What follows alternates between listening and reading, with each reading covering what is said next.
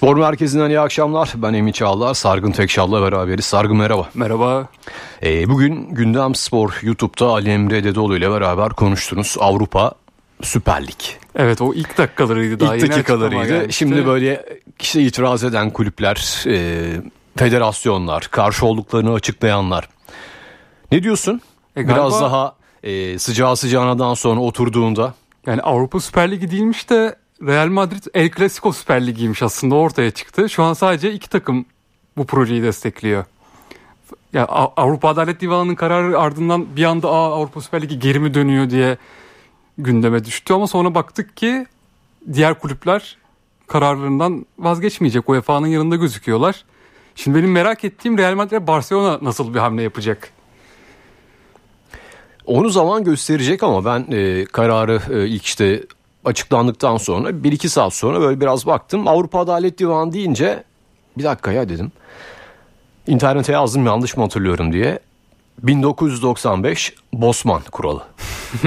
Futbolun değiştiği yer. Ee, ve bence bunun önünde e, kulüpler kolay kolay duramayacak. Ee, Avrupa Süper Ligi zaten 25-26 sezonunda başlayacaklarını açıklıyorlar. Ee, hani UEFA eleştiriliyordu. Özellikle Münih taraftarı, bazı İngiliz e, taraftarlardan bahsediyorum, kulüpler değil. Yani UEFA'ya direkt pankartlar zaten ortada. UEFA mafya, futbolun e, katili gibisinden. Ben şahsen bu projenin net bir şekilde gerçekleşeceğini, şu anda sadece Barcelona ve Real Madrid var ama önümüzdeki sezon planlanan içerik neyse oraya birçok kulübün katılacağını düşünüyorum. UEFA ile ne olur? UEFA bunlara nasıl bir ceza verir? Vermez mi?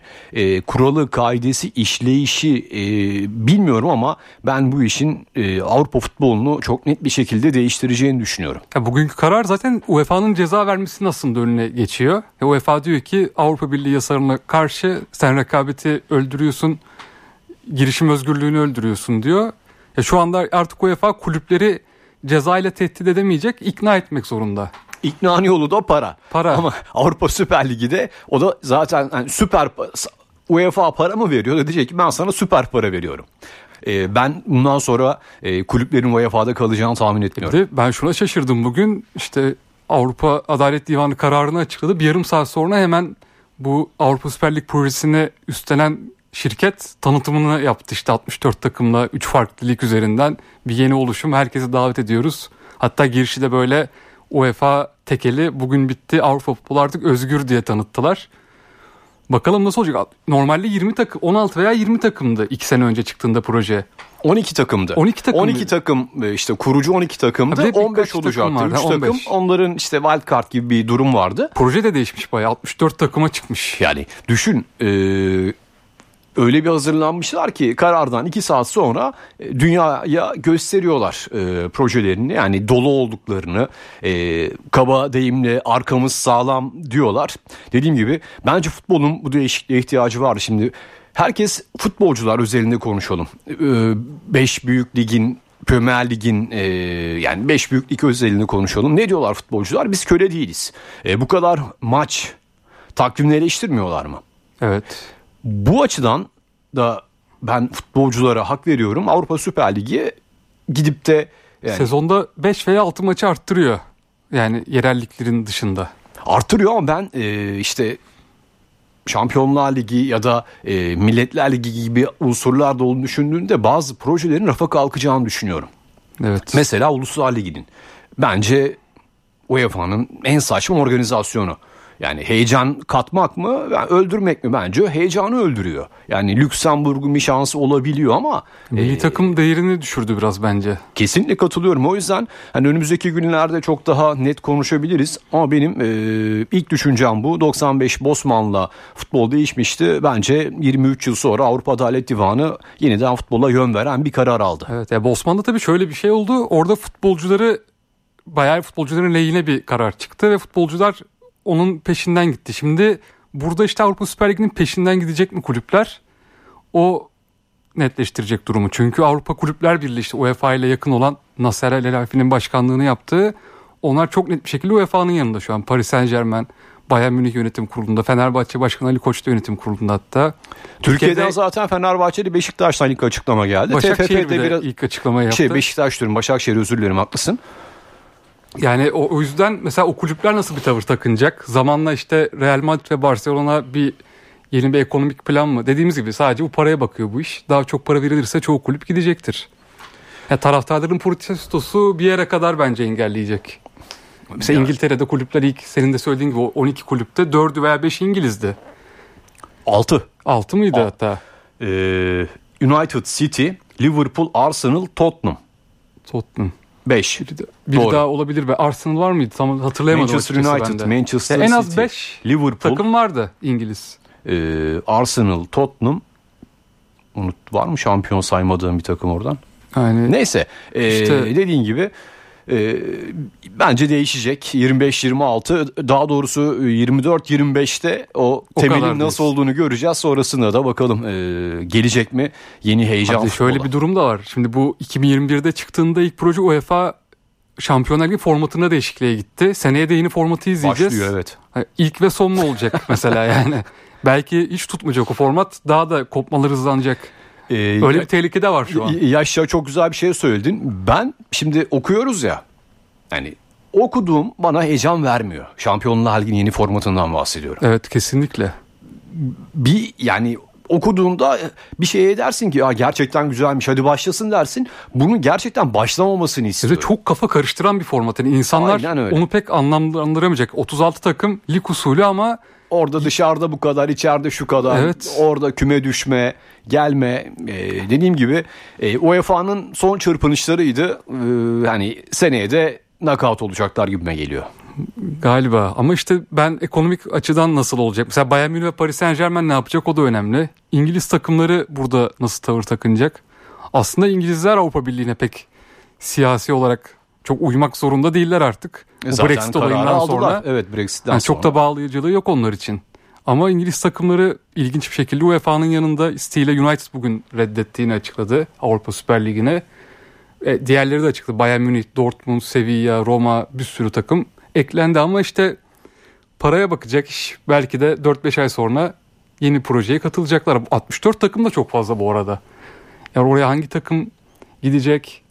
Benim düşüncem ilk etapta bu Euroleague'de basket, Avrupa basketbolunda 2000'lerin başındaki Super Lig Euroleague ayrımı olmuştu ya. Doğru. Biraz ilk o tablo olacak sanki. Ona benzeyecek gibi geliyor. Orada nasıl yine İspanyollar öncülük etmişti Euroleague'in kurulmasına. İşte Real Madrid Barcelona Euroleague'e geçmişti. Super Lig'de Yunanistan takımları kaldı. Bizim takımlar vardı. Bir ikiye bölünmüştü ve çok kim şamp Avrupa şampiyonu kim karar verememiştik basketbolda. E futbolda böyle bir süreç olacak. Belki Şampiyonlar Ligi devam edecek aynı isimle. Ama şimdiki basketboldaki Şampiyonlar Ligi gibi bir oluşum içinde şampiyon olmayan bir Şampiyonlar Ligi olacak. Yani bakalım. Ee, bu son Çift verdiğin örnek olmaz umarım. E, ben çift başlılığın en fazla bir yıl iki yıl olacağını evet, tahmin ediyorum. süreci olacak ee, yani Son verdiğin örnek çok doğru. Ee, basketbol şampiyonlar ligi var ama e, izleyen var mı sormak gerekiyor. Takımlar evet yani işin ucunda kup olduğu için katılıyorlar ama e, sorsan nereyi isterler? Euroleague isterler. Tabii ki. O yüzden de bakalım önümüzdeki günlerde daha net bir şekilde konuşabiliriz. E, gelelim Süper Ligimize. Saat 20'de Beşiktaş Alanya Spor maçı var. Yani Beşiktaş konuşmak e, maalesef heyecan vermiyor. Bunu da e, kim bu hale getirdiyse sorumlusu umarım aynı şeyi daha fazlasını hissediyordur e, diyeyim. Beşiktaş Alanya Spor maçı senin görüşünü alayım. Beşiktaşların hayatı güzel gidiyordu son 10 gündür maç olmadığı için. Büyük kulüplerde hep öyle olur. Kötü sezonlarda bir milli takım arası nefes aldırır. Bakalım bugün ne olacak? Yani Rıza Çalınbay'ın da son iç saha maçı olacağına dair söylentiler var. 10 günlük sözleşmesi var zaten. Dolmabahçe'ye veda mı edecek? Yoksa yeniden bir küllerinden doğan teknik direktör hikayesi mi yazacak? Ama sanki veda maçı onun da Dolmabahçe'de. Veda, vedaya doğru daha yakın. Yani haberlerde... Hayırlısı olsun diyelim Beşiktaş'a. Umarız hani e, maç özeli dışında umarız Hasan Arat ve yönetim kurulu e, seçim süresi boyunca açıkladıkları çok söyledikleri e, o Beşiktaşlılar yönetecek e, işte Beşiktaş aklı umarız o yönetim aklını ortaya koyarlar. Tabii ki arada hatalar olacaktır ama önemli olan büyük pişmanlıkların olmaması, e, büyük geri dönüşlerin olmaması gerekiyor. Hayırlısı olsun diyelim hem Beşiktaş'a hem Rıza Çalınbay'a. Peki yeni teknik direktör olursa eğer yabancı teknik direktörle görüşmeler sürüyor şu an belli ki. Sence devre arasında hemen gelmeli mi? Yoksa sezon Ben- sonunda mı Bence gelmeli. Ya Yıpratı, bir kere- yıpratabilir de çünkü yani şu an takım içinde de ne kadar takımı değiştirebilecek ki Beşiktaş? Takımı değiştirmek açısından değil, e, şu açıdan düşünüyorum. Bir kere ben bu arada yabancıya karşıyım. Hani bence Beşiktaş'a şu bu söylemler e, bir araya getirdiğimde yabancı karşıtlığım var. O zaman Şu an- Sergen Yalçın'a mı doğru kabul gidiyor? ikna edebilirlerse Sergen Yalçın derim. Ama ikna olur mu bilmiyoruz. Sadece e, Fenerbahçe maçı haftasıydı e, galiba ya da ondan bir hafta iki hafta önce e, yurt dışında bir telefon konuşmasını anlatmışlardı ona şahit olmuştum. Seçimden önceydi bu arada onu da söyleyeyim. E, Sergen Yalçın e, bu kadroya gelmem demiş. Ama en son Serdar Sarıdağ yaptığı bir açıklama var. Takımın başında biri varken görüşmem diyor. Yani o iki ay önceki bu takımın başına gelmem farklı bir söylem. Takım başında teknik direktör var farklı bir söylem. Evet daha ılımlı noktaya gelmiş. gibi. ılım noktaya gelmiş. Gelelim yabancı konusunda şu açıdan gelmesini isterim. Uzun vadeli e, olacak o sözleşme. Yani Beşiktaş'ı tanıyacak, e, getirmek istediği isimler ya da transfer etmek istenilen isimler üzerinden yeni bir yapılanma olacak. Ama şu geçiş döneminde e, ona birisi Samet Aybaba veya Feyyaz Uçar ya da Hasan Arat hani Beşiktaş'ın o altyapısını, öz kaynağını doğru bir şekilde anlatırsa şu anda isimlerini telaffuz ettiğimiz gençler var. Geçen hafta Lugano maçında onları biz biliyorduk ama herkes daha yakından gördü. Onların katılımının olduğu, yabancıların da bir araya geldiği e, bir Beşiktaş heyecan vaat eder mi? Bence vaat eder. O yüzden derim ben bir yabancı gelecekse şimdiden gelmeli, her yeri tanımalı, Türkiye'deki futbol iklimini tanımalı, basını tanımalı, eee, kulübü tanımalı, maddi sorunların ne kadar olduğunu görmeli. Çünkü büyük bir borç yükü var. Hani onu da bilmeli, ona göre gelmeli. Sezon sonunda da ya ben yokum dememeli. Evet öyle olmalı. Ya, ya da işte o feda sezonundan sonra Bilic'in geldiği mesela Bilic'te biraz altyapısı olmaya başlayan bir kadroyu devraldı. Küçük eklemeler yapıldı. Atiba geldi. O sene Cenk Tosun geldi. Sanki öyle bir geçiş dönemine de ihtiyaç var. Valla Bilic'i e, ikna edebilirlerse getirsinler. Şu anda yani Ya da Türk yeni bir- olarak Sergen Yalçın yabancı olarak Steven Bilic Beşiktaş'ın başka bir ilacı yok. Ya da o tarz bir yeni yükselen teknik direktörlerden biri belki bulunabilir. O da Mesela olabilir. Bazı isimleri de mesela Nistelrooy gördüm bir iki gündür. O da çok koku tercihine benzetirim Nistelrooy gelirse. Ya sadece pasaportundan dolayı değil de biraz bu süreçleri yönetmeyi bilen bir teknik direktör de lazım sanki. Çok haklısın. E, işte o yüzden diyoruz ya bu e, mesela ben şu Hansi Flick'e karşıyım bu arada. Onu da net bir şekilde söyleyeyim. Hani Lucien Favre'ye karşı ya şu anda e, o ismi geçen 5 tane 4 tane teknik direktör var. Hiçbirisi Beşiktaş'ın teknik direktörü değil. Şu aç şu anki Beşiktaş'ın söylüyorum. Evet ya o 3 teknik yıl sonra 5 yıl sonra oturan bir Beşiktaş'ın başına diyeceksin ki tabii ki gelmek isterler. Öyle değil. O zaman gelirler. Çok da başarılı olurlar. Ama o adamların çalıştığı takımlara bakalım. Kaos var mı? E, Yok. kaos sene içinde oldu zaten gönderildiler ama geldiklerinde bir yıl iki yıl hepsi istenileni yaptı. Şampiyonluksa, ligde zirveye oynamaksa o anlamda söylüyorum. E, Türkiye kolay bir iklim değil. Hansi Flick'i dünya şampiyonu olmuş bir Almanya, şampiyon olmuş bir Bayern Münih'ten bu Beşiktaş'a getirip e, başarı beklemek çok hayalcilik. Başka bir şey değil. Bence de öyle. Mesela Conte de çok ismi geçiyor. Ah, onu düşünüyordum kimdi kimdi diye. Ya Conte'ye verilen İngiltere'de verilen İtalya'da verilen paraları Beşiktaş hangisini verebilir ya? Tabii asla veremez. Yani bu isimler hep kariyerleri boyunca hani sıcak sudan soğuk suya geçmemiş isimler. Yani o orayı yönetmeyi, sıcak suda yüzmeyi biliyorlar. Biraz sanki o işin soğuk tarafını da yönetebilecek bir teknik direktör lazım. Ee, Net bir ismi yok mesela benim kafamda. Şimdi düşündüm böyle kim olabilir Avrupa futbolundan ama artık onu da zaten profesyoneller bulur ararsa. İlla bir yabancı arayışı varsa veya ısrarı. İşte en son e, hani futbolcu açısından baktığımızda Samet Aybaba ile Duşko Tosic'in fotoğraflarını gördük. Dün akşam Partizan Kızıl Yıldız'ın maçındaydılar.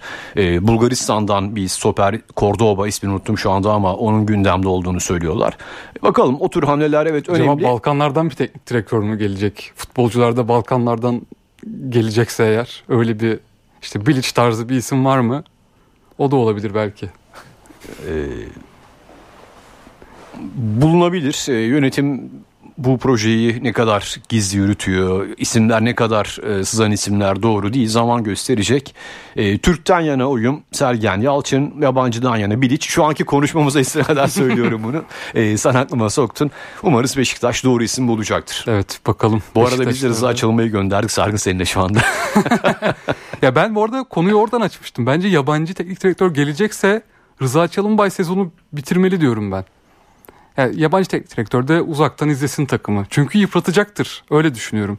Takım Peki açıklanmalı mı o isim? Hani e, yabancı teknik direktör. Yo, açıklanmalı. Yok gerekmiyor. Mesela şuna benzetiyorum. O İsmail Kartal sezonu bitirmişti de Jesus aslında anlaşılmıştı Nisan'da. Hı hı. Şubat'ta görüşmeler yapıldı. Nisan, Mayıs, Mart geçti. Jesus gibi bir hamle belki olabilir. Yani profil olarak değil de tarz olarak söylüyorum. O, o şu anki görevdeki Rıza Çalınbay'la sezonu bitirip sezon başında da o teknik direktöre takımı hazır şekilde bırakabilir. Çünkü Jesus da ilk geldiğinde şöyle demiş. Ben takımı Şubat'tan beri izliyorum. Jesus da hiç yıpranmadı mesela orada direkt umutlarla geldi. Şimdi yeni teknik Dünya Kupası'na kadar muazzam gittiler. Evet sonrası ayrı bir dünya. Ee, Beşiktaş yönetimi umarız doğru kararı verir. Ee, siyahla beyazı ayırabilir diyelim. Son 3 dakikaya girerken Sarp dün akşam e, Fenerbahçe 7 gollü maçı kazanmasını bildi. Galatasaray zorlandı. Kara Gümrüğü 1-0 yendi. Hafta sonu da Fenerbahçe Galatasaray var. E, Fred cezalı. Hakan, Mert Hakan Yandaş cezalı. Kırmızı kart cezalısı. E, Galatasaray tarafı sağlam geliyor. E, Fenerbahçeli olsam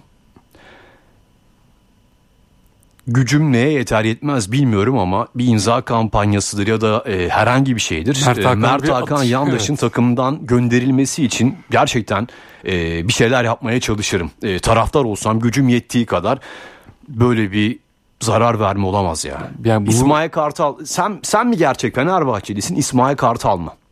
Zaten dün bunu çok ayıp ya gerçekten İsmail Kartal'ın tepkisinde gördük. Ben İsmail Kartal'ı hiç böyle öfkeli görmemiştim. Yani Mert Hakan'a resmen bütün orada nefret bakış nefret dolu baktı İsmail Kartal. Ben hiç öyle görmemiştim gözlerine. Ya adamın bir hayali var. Adam hani Fenerbahçe'ye gelmiş. Bu sefer bu kadar dolu, güvenilir. Şampiyonluğa doğru gidiyor. Fenerbahçe tarihin en iyi sezonlarından birinde ismi yazacak. Ama bir oyuncu bütün takımı bir anda etkileyebiliyor. Bu arada şimdi ben buna Fenerbahçe üzerine söyledim ama bu pozisyonda hangi takım oyuncusu buna yapsa yapsa aynı şeyi söylerim. Onu da belirteyim. Bir de yani. bunu Mert Hakan liderlik yapmak için yapıyor. Yani çok yanlış bir bakış Hangi açısı. liderlik? Böyle liderlik Mesela yok dün sahada ya. Tadiç olsaydı Tadiç hep dikkat et pozisyonlarda hakemlerle konuşmada kendi gider yaklaşan arkadaşlarına gelme uzaklaş falan diyordu. Tadiç mesela dün Fred'i attırmazdı yani. Ya, Uygun bir dille. Bu arada Mert Hakan'ın şunu da söyleyeceğim. O pozisyon faul bir de Mert Hakan'ın yaptığı. Çok net koluyla ittiriyor. Onu, onu konuşmuyoruz ki. Yani bu dünyanın neresinde değil ya. Ha, nasıl bir illüzyonda Mert Hakan? Ben onu anlayamıyorum. Yani şey olsa mesela çok alakası olmaz faulle. Orada bir o da yok yani. İsyan etmene gerekecek bir şey de yok. Artık nasıl kendini kandırıyorsa ya faul yapıyorsun çok net bir şekilde ittiriyorsun adamı. Hakem faul veriyor. Orada bir isyan bir kaos yaratıyorsun. O Fred de orada bir anda kırmızıyı görüyor.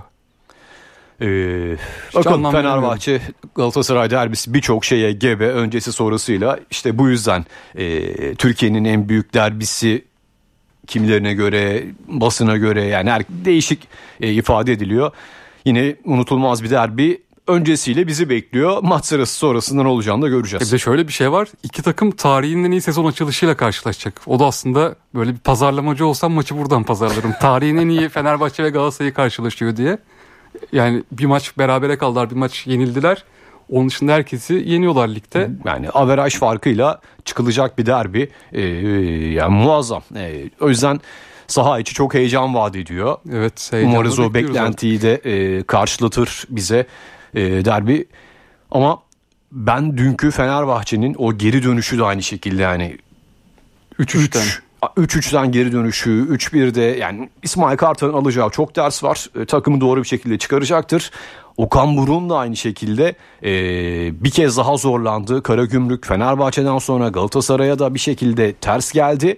E, artık orada o bir hamleyi doğru hamleleri yapmalı bundan sonrası için de sadece Fenerbahçe maçı değil. Evet yani orta sahayı da bence yeniden bir böyle kurgulaması gerekiyor Okan Buruk'un. Büyük ihtimalle transferde yapacaklar oraya devre arasında. Sargın teşekkür ederiz. Spor merkezi noktalıyoruz. İyi akşamlar. Hoşçakalın.